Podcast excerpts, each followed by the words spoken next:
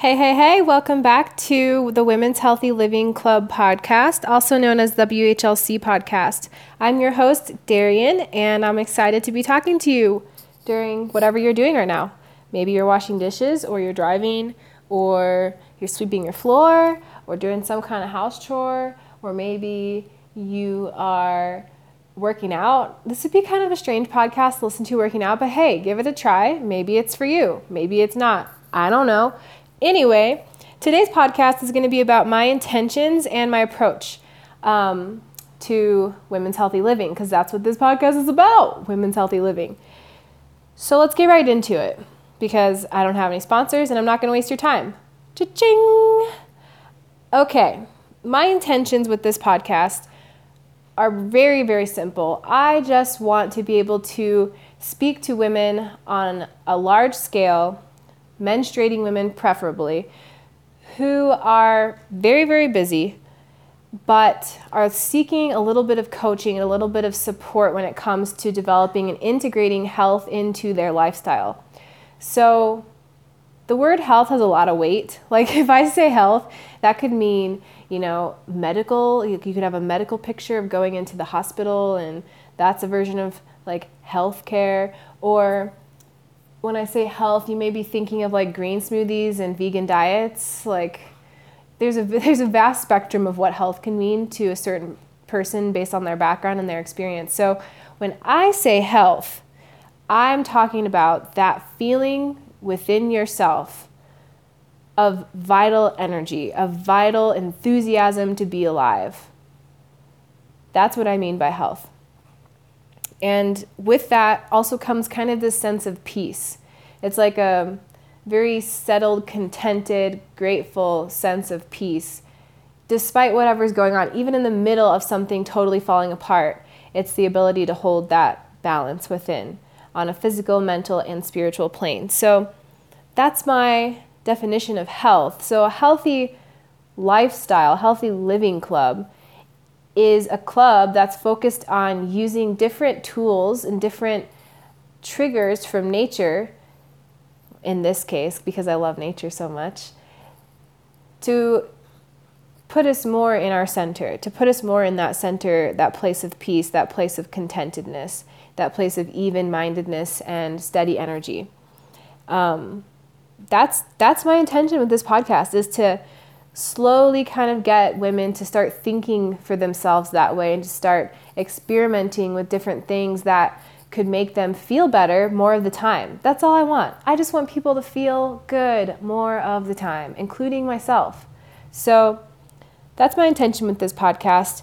I do not plan to sh- spend a lot of time in science heavy topics with lots of research quoting and um, citations and things like that you know, this world is just jam packed with information right now. Like jam freaking packed. It's overwhelming. For for the five pieces of information and research that you find to support your stance on something, there's like triple that amount out there stating the opposite of what you're standing for. It's ridiculous and it's so becoming so hard to discern what information is valid and what information isn't valid and it's it's straight up a hot mess. Like I'm not gonna lie, it's a hot freaking mess out there.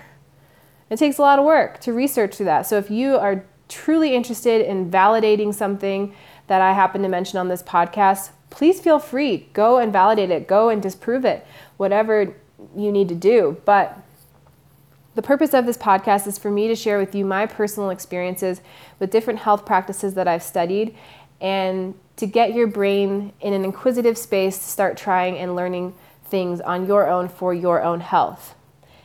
Just to inspire you to take responsibility. And it's it's going to be fun and I'm so excited about it. So, my approach is a top-down approach. I look at kind of the overall masking picture of things and tweak a few things to get to the center of the majority of problems you may have. So, for example, I'm going to use the menstrual cycle for an example. So, say you have some type of menstrual disorder. Maybe you have fibroids, or um, maybe you have really heavy periods, or lots of really tough cramping. maybe you have a lot of emotional turmoil throughout your period um, or in other parts of your cycle. Maybe you're not ovulating. There's a whole variety of dysfunctions that could happen and are happening in a huge population of women today. And so rather than going directly to the source of the problem, to the area of the problem, so like focusing on your uterus and getting super segmental and sectioned and specialized about your uterus, I prefer to take a broader approach. So instead of, you know, looking directly at why you're bleeding so heavy or why you're having extreme cramps like every month and it's like debilitating level, instead of looking at that and saying, you know, you should try some, uh, I don't know, chicory root. I don't even know if chicory root, I don't know what chicory root does. I'm just pulling something right out of my ass. But instead of giving you some like root or some herb or some type of, you know, take this and and it'll do this type of recommendation, I, I'm not going to do that because we are so complex and individualized. It is insane.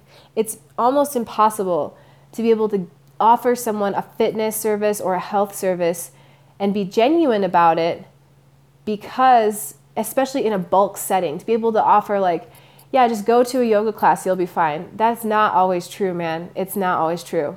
I have been studying yoga for a long time and I've even hurt myself in a yoga class. And, you know, looking back hindsight, I know why I hurt myself in the class. It was more of a mental thing where I was just trying to overdo it for whatever reason. But I'm just saying, you know, it's it's really tough to box and sell fitness and health because it's so personalized and it's so heavy and weighted with lifestyle and with background, with life past. So my approach is more of an umbrella. I prefer to look at the basic factors of healthy lifestyle and address those and really get good at those and then see how that affects your menstrual cycle. To be observant and aware of your menstrual cycle and see if it alters it in any way, if it improves, and what using it as kind of a an antenna, so to speak, or a detector? Are we getting closer to balance and peacefulness and center mindedness? Are we getting closer to homeostasis and balance in our bodies? Are we getting farther away? And the menstrual cycle is kind of like a like a radar. You know what I'm saying? To me, within my approach.